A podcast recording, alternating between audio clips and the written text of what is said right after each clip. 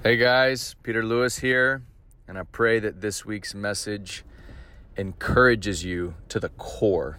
I just pray that the Spirit of God, uh, as you listen, um, just gives you great faith, strengthens you, uh, awakens you to what really matters in the Christian faith, uh, and gives you the confidence that no matter what's happening in the world around you, um, you will overcome uh, by the Holy Spirit through Jesus. Um, and so be encouraged. I pray it blesses you deeply. Love you guys so much. Amen. All right, go to First John chapter 5. I'm going to read a lot of Bible. If you love the Bible, say amen. amen. Oh.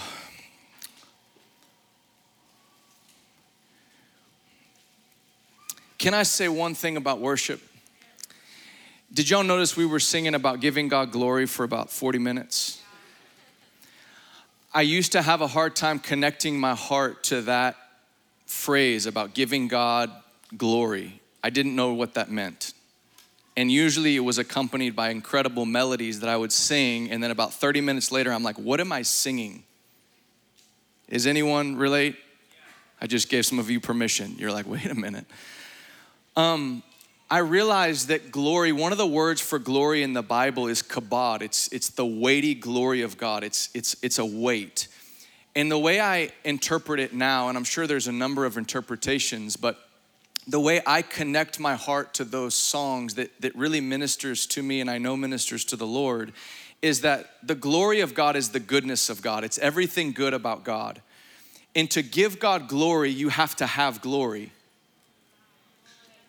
You cannot give God something that you don't have. This is why a lot of our hearts don't necessarily connect with that song. We're like, this just, it feels like the right thing to do to give God all the glory. But we don't really have, we don't really know what glory is. And here's how I interpret that and get my heart in line with that phrase and that in those, those choruses is that everything good in my life, every nice thing that anyone has said about me, the beauty of my wife, the, the glory of my children, the glory of this wonderful church home, my health, my strength, my legs, my breath, every good thing that I have comes from God. It's glory. My good looks. what? You gotta have glory. Who said amen? Come here, I love you.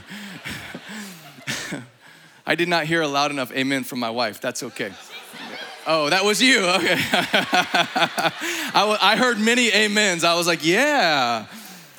So you have to have glory. So this is what we're saying. We're saying, God, everything good that I have, I know that I wasn't meant to carry it around because it's heavy.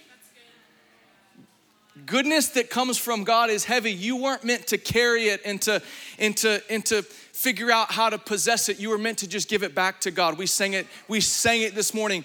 All it comes from you and it goes back to you. That's the beauty and the amazingness of that song. Okay? Amen. So when you hear that, you can connect your heart. All right. I just had to get that off of my, my chest. First John 5 4 um, says this For everyone who has been born of God overcomes the world.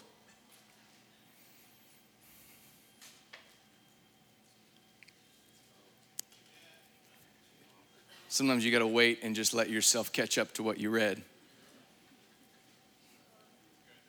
Yeah, there it goes. For everyone who has been born of God overcomes the world.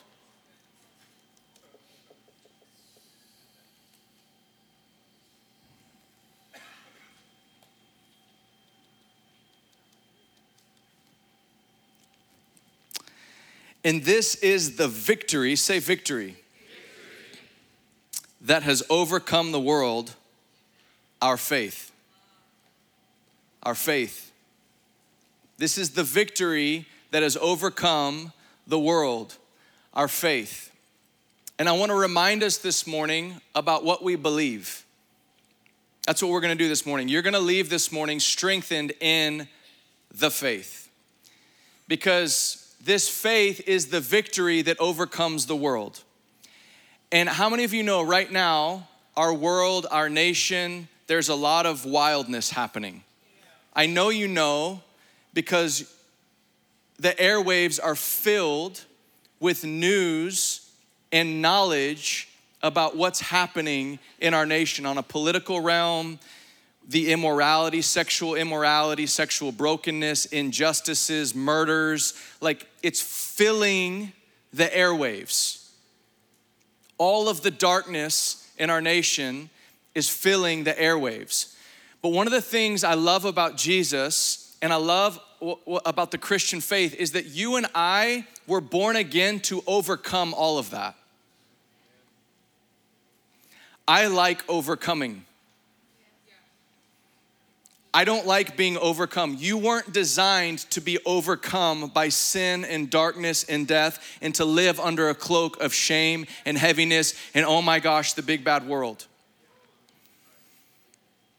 Church, I wanna, I wanna exhort you from my heart. We have to stop being surprised by the darkness in the world.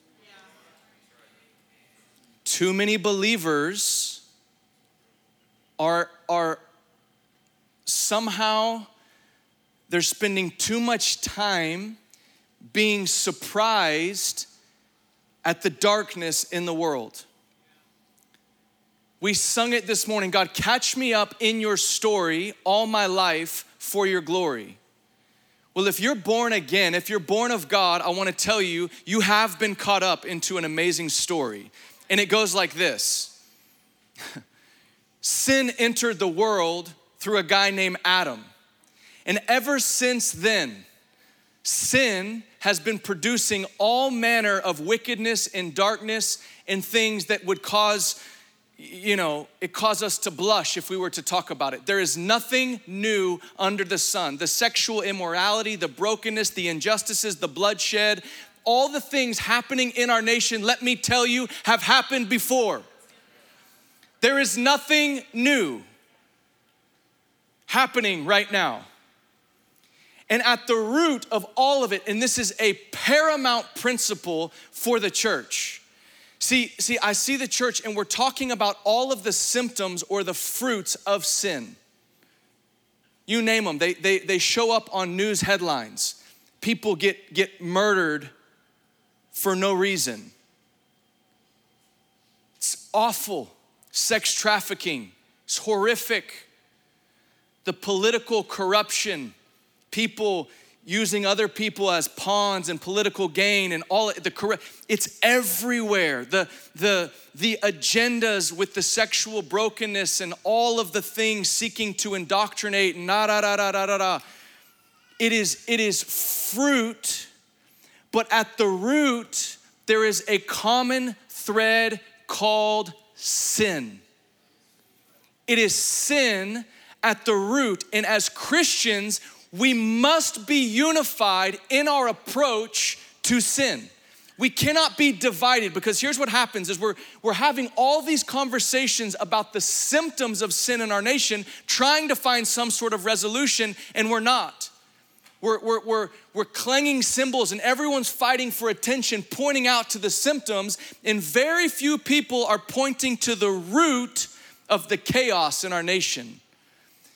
I can tell you with certainty, as a son of God, that what's happening to our nation is something called sin. There is, a, there is a certain sense of peace and shalom that will fill your heart when you know that the venom or the what's at work is sin. So now all of a sudden you have permission to stop freaking out about all of the symptoms and go, okay, what does the Bible say about sin? How should I respond to sin in the world? How should I respond to sin in me? How should I respond to sin in my fellow believers? And this is what I want to remind us this morning that we, as, as sons and daughters of God, those who have been born of God, the Bible promises that we will overcome the world. What does that mean? It means that I can hear news articles about the chaos and not put my head in the sand and pretend that it doesn't happen.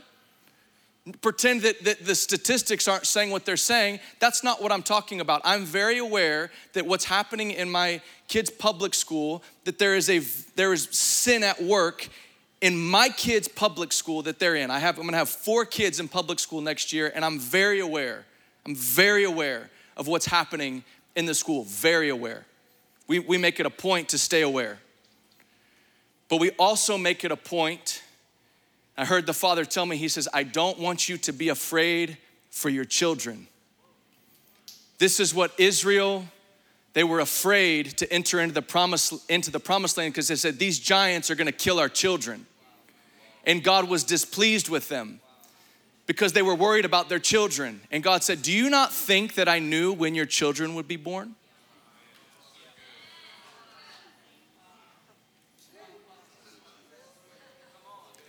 So I'm aware of the darkness, and yet I'm more aware of the light. I'm more aware of the majesty of Jesus. I'm more aware of the power of the gospel. And so I want my, my, my children to be filled with the knowledge of God. Why? So that they can fill that school with the knowledge of God. That's not just hype, that's not just emotionalism. That's the fact in the reality of the Bible. Those who are born of God will overcome the world. How do you know the world is overcoming you? You know the world is overcoming you because your, your consciousness is filled with what's happening in the world. And you're responding emotionally and mentally and in all of your conversations to what's happening in the world, not what happened is happening in heaven and not what happened 2,000 years ago on the cross.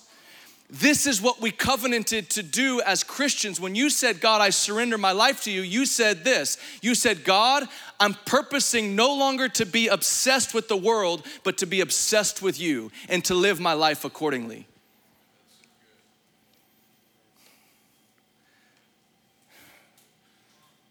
When you see Jesus, it's an event. To see God is an event. You hear people talk about all the time, they, they were at a sports game. Oh, were you at, I was at Nolan Ryan's seventh no hitter. I was present at the game. People said, wow. I saw the game. It was an event. It was a historic event if you know baseball. I was there. I had a was a little boy and I got a beer thrown on me. I'll never forget the feeling of being baptized in beer. I was like, oh, what is that?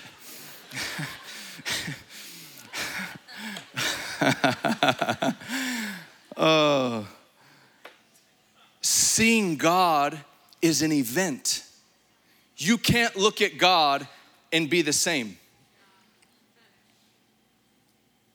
You can't see God and see who He is and what He's done and just stay the same. It, it does something to your insides. The same way when you look at a beautiful mountain range and you're like, you exhale and you're like, oh, wow. When you see God, the very substance of God comes inside of you. Why? Because the air around God is different. Like God the, the molecules of air around God are different. They, they smell different. They taste different. They make you feel some kind of way. Your heart begins to get confident and be built up. And all of a sudden, the darkness doesn't feel dark. Why? Because you are light and you're in the presence of light. And this is what we need, church, in this hour. We need courage. We need strength. We need a strong, living, vital faith that doesn't ignore the darkness, but that goes, wow, I am a burning one because I bear the image of my Creator, and I'm going to go into the world and I'm gonna shine. And I'm not gonna be afraid of it. I'm gonna go, if I'm gonna be a teacher, a politician, or in the entertainment industry, or, or start gospel crusades to declare the beautiful majesty of the gospel. This is what we need in this hour. This is not a time to shrink back. But unless it's it's our faith that overcomes the world, it's not your faith. You see, people get alone in their closet like it's my faith. No, it's not. You don't get to have a faith apart from the Christian church that has existed since Pentecost. It is our faith. People can't deconstruct the faith. Everyone's afraid of people deconstructing the Christian. You can't deconstruct the Christian faith. It's forever and it centers upon Jesus. You can either get in line with it because it's an eternal foundation or you were never on it. You think some clever people in different parts of the earth and then, hmm, I'm gonna deconstruct. No, you're deconstructing some man made experience you had. And rightfully so, deconstruct it till the bones until you find yourself upon the rock. Because when your life is founded upon the rock, guess what? You're gonna be standing until He comes shining like a star, going, I'm ready for you. My master, my savior, my Lord. I'm not gonna throw in the towel. I'm not gonna quit, come hell or high water, persecution coming at me. You can threaten me with death all you want. People talking about you're gonna take, take this and that from me. You cannot take something from me that you never gave to me.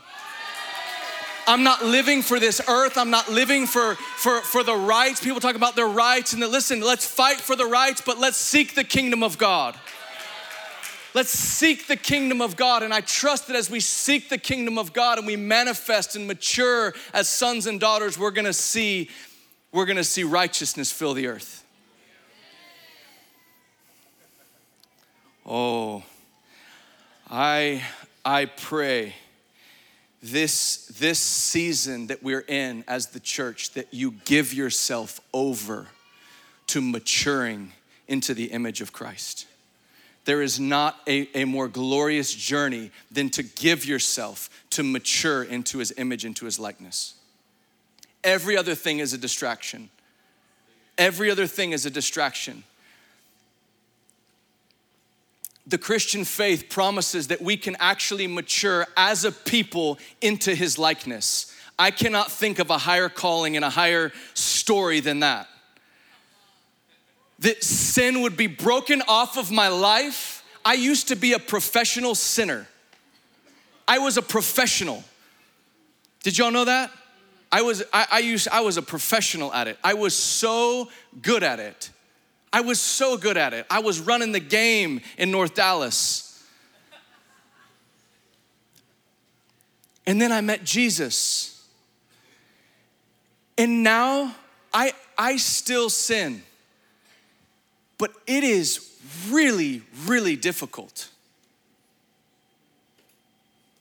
That just offended some of you. It's difficult because for the last 15 years, I have purposed in my heart. Listen, I'm not perfect. She will testify to you. I testify publicly. I yelled at my kids before I came to service last night. Yelled at them. I think for a good reason. Because I was in my flesh.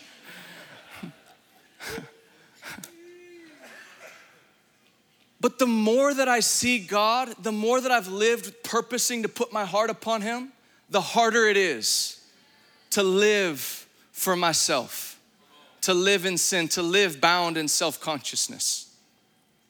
And this is where we're heading. God wants you to overcome.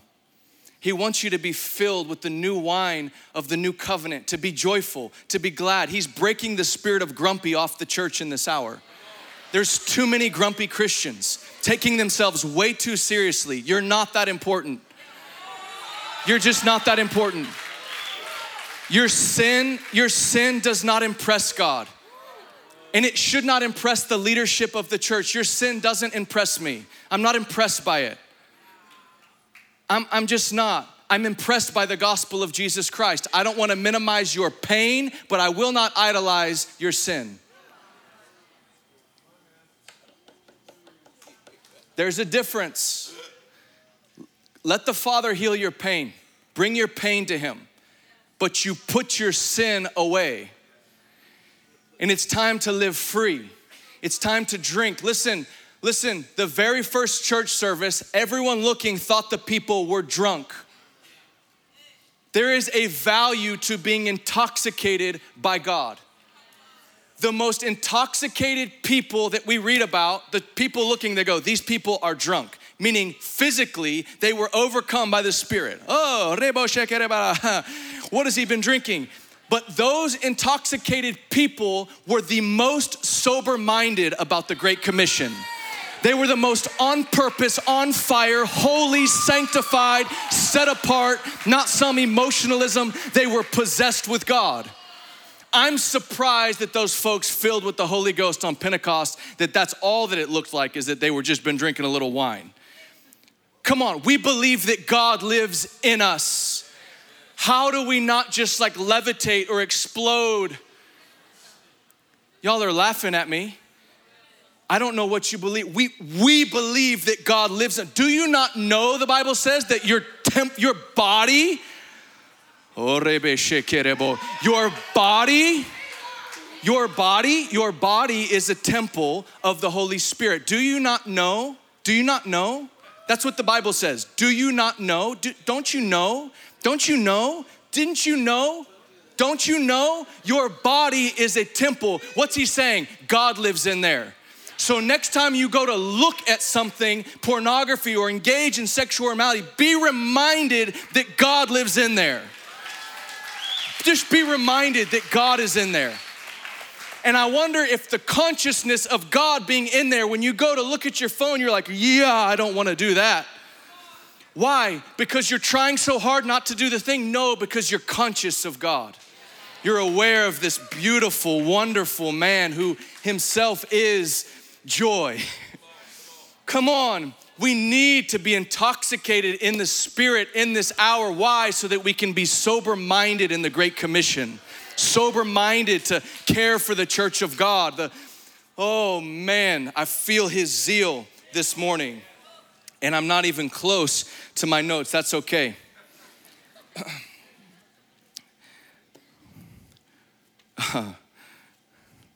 I have found personally that we need to give ourselves permission uh, to be glad in God. You have to give yourself permission. You, you have to be willing to repent or to change the way that you're thinking about the Christian faith. For too many, for too many years, for too long, we have accepted and tolerated a joyless Christianity. At some point, the gospel should make you glad. If in his presence there is it should look like something. If Paul and Silas can be in prison singing hymns to God, you think they were doing that because they were supposed to? Hey, hey, Silas, I, I feel like the right thing to do. I feel like the right, I feel like we sh- you feel like we should do that? No, no, no, no. These guys were possessed. They were like, they were like, we just got beaten for our faith. Do you remember when he said, Blessed are you when they persecute you and falsely rejoice, rejoice, because they persecuted the prophets who were before you. you th- hey, do you remember when he said that? I remember. We, this must be because we are associate, we're one with him. This wouldn't have happened if we didn't have union with Christ. Hallelujah. And then a bomb goes off and their chains break off and the prison cells open. Come on. Uh, but for us, if that happened, it's like, hey, I think I need to go on sabbatical. These dudes, they put me in prison. I was there for six months. Come on.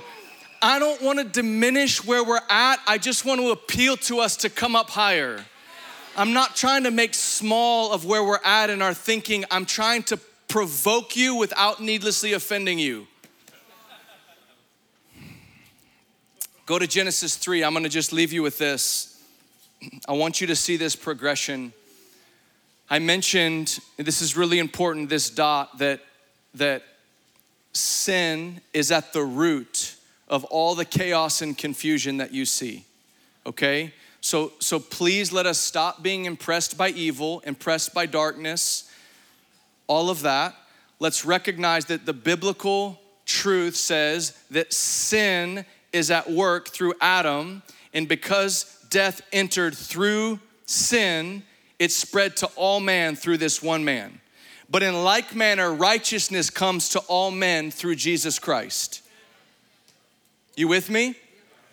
So when you see sickness and disease and immorality and brokenness and all the manner, just think of it as a tree, and sin is the root of that tree. And if you can figure out a way biblically to deal with the root, eventually the fruit will wither up and die. All right. Genesis chapter 3, I want us to look at and examine how sin entered through Adam so that you can get insight into where sin is still at work in your life. And here's what I believe I believe that for many of us, God has subdued the external acts of sinfulness in many of our lives. Praise God. If that's you, you're like, man, I'm not struggling with the same outward sins that I did years ago. Come on, raise your hand. Let me see your freedom. It's okay to be free in church. Okay. But here, I believe there is still sin at work in the body of Christ that's preventing us from seeing God and responding rightly. And I want you to see this, all right? I'm gonna hurry because we're gonna, I'm not gonna hurry, but I'm gonna hurry a little bit. All right. Are you in Genesis 3? Say amen. I want you have to see this in your Bible, and I'm gonna, you're gonna leave here and you're gonna be like, that, what did that guy say? You're like, it's in the Bible. So read your Bible. I promise you, it's why I'm gonna speak from the Bible. Uh, Adam and Eve in the garden. Uh, we'll start in verse uh, in verse six. This is Eve. So when the woman saw, say saw, she saw that the tree was good for food and that it was a delight to the what? Delight to the what? and that the tree was desired to make one what? She took of its fruit. What did she do? She took the fruit. Did she receive the fruit? She took the fruit. She took the fruit and ate, and she also gave some to her husband. My, my, my who was with her, and he ate. Now, God had told Adam, and he had told Adam, the day you eat of this tree, you'll surely die. So I'm reading my Bible and I'm thinking the next verse is, and then they died. Look at verse seven. This is the first thing that happened to man after they sinned. It says, Then the eyes of both were opened and they knew that they were naked. Let me pause you right here. I thought their eyes were already open because she saw that the tree was nice, that it was a delight to the eyes, and that it was desired to make one wise. So the Bible is telling us that there was some aspect of Adam and Eve's sight that was blind prior to eating of this tree. Because the Bible wouldn't have told us that their eyes were opened if their eyes weren't previously closed. And what I believe happened, and I'm just sharing this for the sake of time, is that prior to eating of the what? The knowledge of good and evil, the only thing Adam and Eve were conscious of is God. All they could see, all they could see was God. They were like, hey, what do you know? People, hey, hey, what do you know? Uh, God. What's the good word? Uh, God. Why do you look like that? Why are you smiling all the time? You should see what I'm looking at. I'm looking at love himself. It's awesome. They were walking around in the garden and watch this. Did God make them naked? Genesis 2:24. The man and wife were both naked and they were So is there anything wrong with Adam and Eve's nakedness? Was their nakedness a sin? Are you sure? Are you sure? I'm setting you up. Are you sure?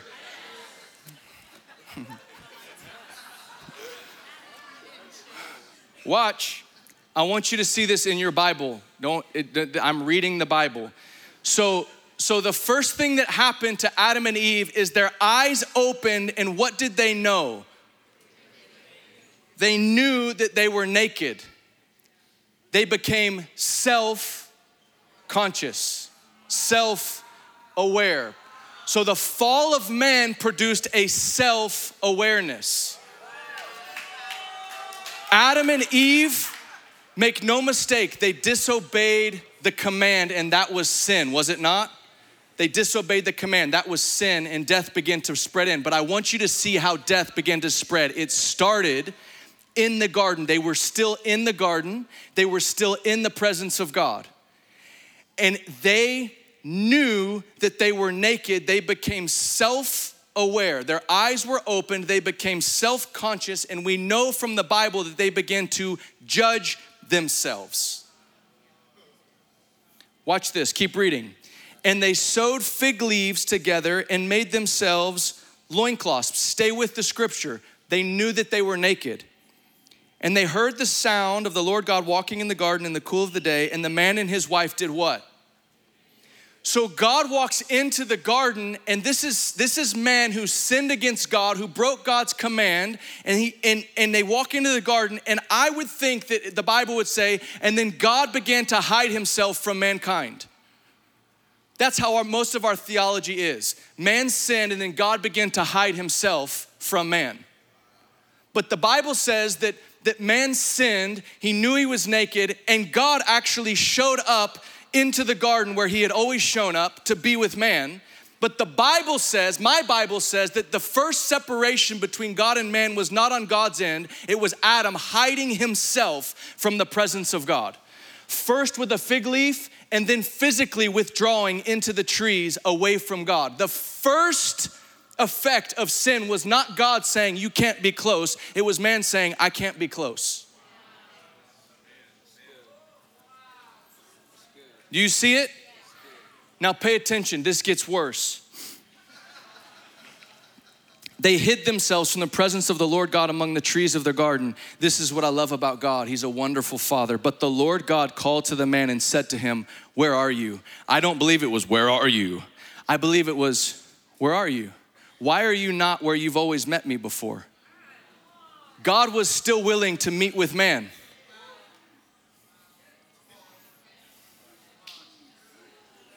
Where are you? Watch this. This is profound. And Adam said, I heard the sound of you. Before God ever addressed anything, he just heard the rustling of God walk in. He heard the sound of God in the garden. Watch this. Oh my goodness. And Adam said, I was afraid. Why were you afraid, Adam? Because I was naked. Huh? Most of you read this narrative and you think Adam was afraid because he disobeyed the command and that he did something wrong, but that's not what the Bible teaches. The reason Adam hid from God is really, really, really, really, really, really, really, really important. We project our knowledge of the situation onto the story. We think Adam hid from God because he was aware that he disobeyed God. That's not what the Bible teaches. We're aware that Adam disobeyed God, but Adam the reason he hid, he says, The reason I hid from you and the reason I was afraid is because I was naked. If I was counseling Adam, I would say, Hey, Adam, listen, bro, you've really screwed this thing up for everybody.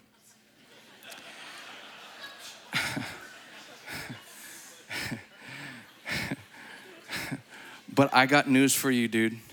You are hiding from God for the wrong reason. I see you hiding. I understand why you're hiding, but it's the wrong reason. There's nothing wrong with your nakedness. So, what happened? Why the wires get crossed? Adam took his newfound knowledge of good and evil that he was never meant to have, looked at his nakedness, which was good in God's eyes, and he called it bad. This is one of the primary effects of sin running rampant in the body of Christ today is you're looking at your life calling bad what God calls good. Believers are judging themselves unclean, unworthy of God's love. Why? Because they're conscious of themselves but the gospel intended to break you out of that hell, to break you out of that perpetual assessment and analysis of yourself.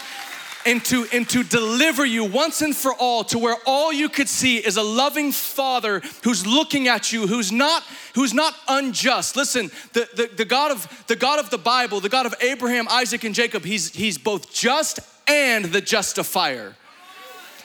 So sin had to be dealt with. And I've got good news for you. It was. It was dealt with. You have permission from now until he comes home to trust yourself to his gaze.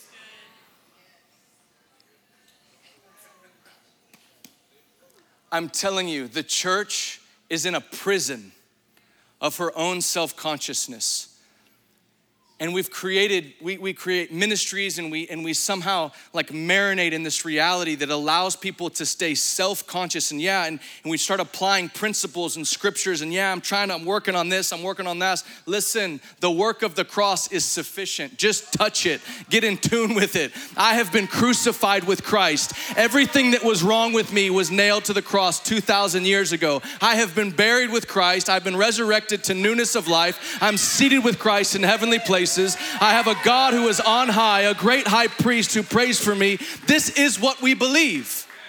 This is what we believe. Come on, this is what we believe. Don't worry, be distracted. I would I want to throw this table. I don't know why there's more of you not in the fetal position kicking stuff.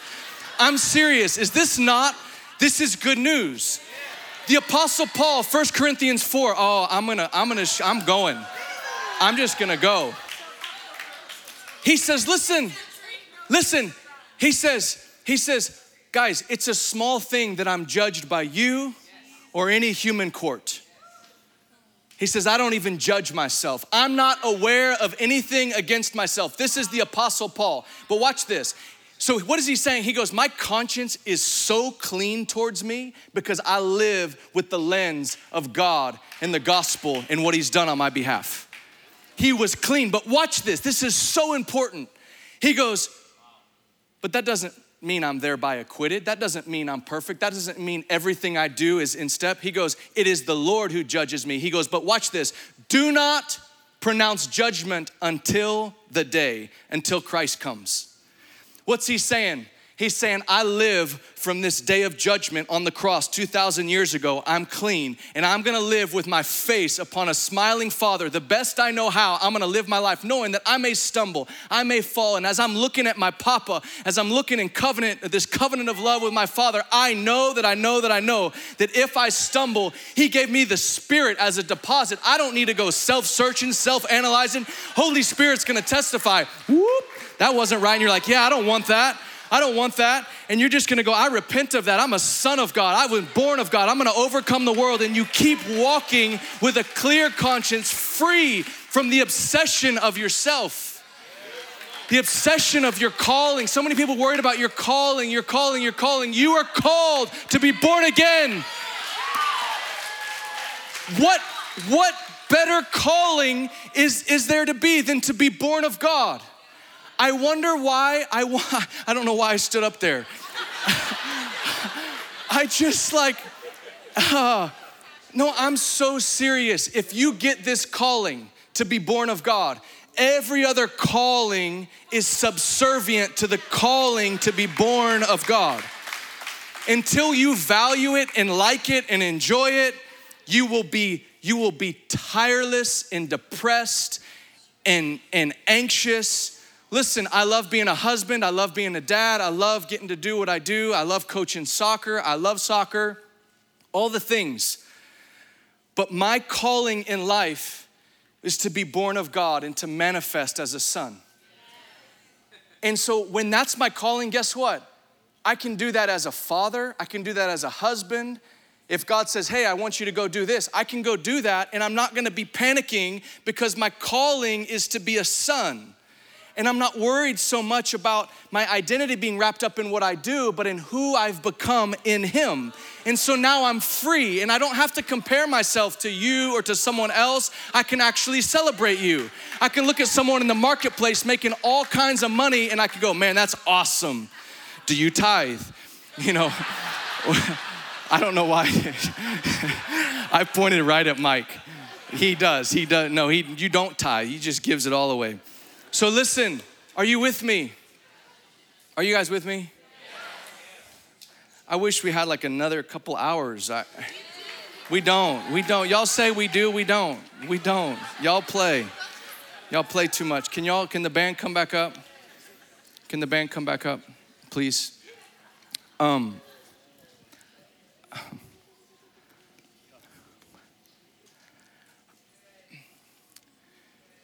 So the progression of sin is that it started with knowledge, it opens your eyes, you become self conscious. Watch this you become self conscious, and then you hide from the presence of God. This is happening everywhere because we've been obsessed with the fruits of sin and we haven't addressed the root of sin. And that is the root. That progression is at the root of all sin. It's a knowledge that you were never meant to have that opens your eyes to yourself. You become obsessed with self, and then you hide yourself from the presence of God with fig leaves and you pretend and you do all this, this business. But let me tell you this the power of the gospel is very simply this it's the knowledge of Christ that opens your eyes to Him, that produces a consciousness of God that allows you to abide in the presence of God. I didn't know what y'all were doing. I realized they put my notes up there. I was like, y'all pay attention. Do you see this? This happened in Luke 24. Stay with me. I'm just going to tell you this and then we're going to adore the Lord. Luke 24. Stay with me. Verse 30. Jesus is resurrected and he's walking with a guy named Cleopas and another guy on the road to Emmaus. And, and the Bible says that their eyes did not recognize him. So here a couple of guys are, they're walking with the resurrected Jesus and they couldn't see him, but they were with him. They were, they were with him, they were with the resurrected Jesus. How many of you think you could be in the presence of the resurrected Jesus and maybe not know it? So they were walking with him, and Jesus begins to open the scriptures to them concerning himself. If I was the resurrected Jesus, I would have just been like, ta da, it's me. But he didn't do that. He actually pointed them to this. And then he gets onto a table with them, and the Bible says he was at the table and he, and he gave thanks for the bread and he broke the bread and he gave them the bread. The Bible says he gave them the bread. He says he gave them the bread. They didn't take the bread, he gave them the bread. They didn't take the bread, they took, they received the bread, and the Bible says this, and then their eyes were opened. They ate the bread, and all of a sudden, their blindness to God from the garden through the broken bread, He gave it to them. He gave it to them. He finally gave them something to remedy their blindness to God. And He says, Look, He says, Look, my broken body, you no longer have to be obsessed with your body. You can receive the bread, which is my body. And this is what I want you to fix your eyes. Their eyes were opened and they said, Did not our hearts burn within us?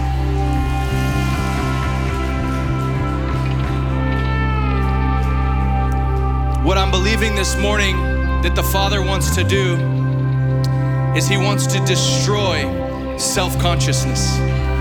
He wants to destroy and break the endless cycle of self judgment and self assessment and self awareness. And He wants to liberate you into the glorious freedom of beholding your Father. So just, just the best you know how. We've already eaten of the broken body. We're gonna just take these last few minutes. If you need to get your kids, get them and bring them back but but don't miss this moment. I really believe with all my heart that he's setting trajectories this morning. He's changing the direction of your life and he's to bring you into the fullness of joy. And so just give him your heart.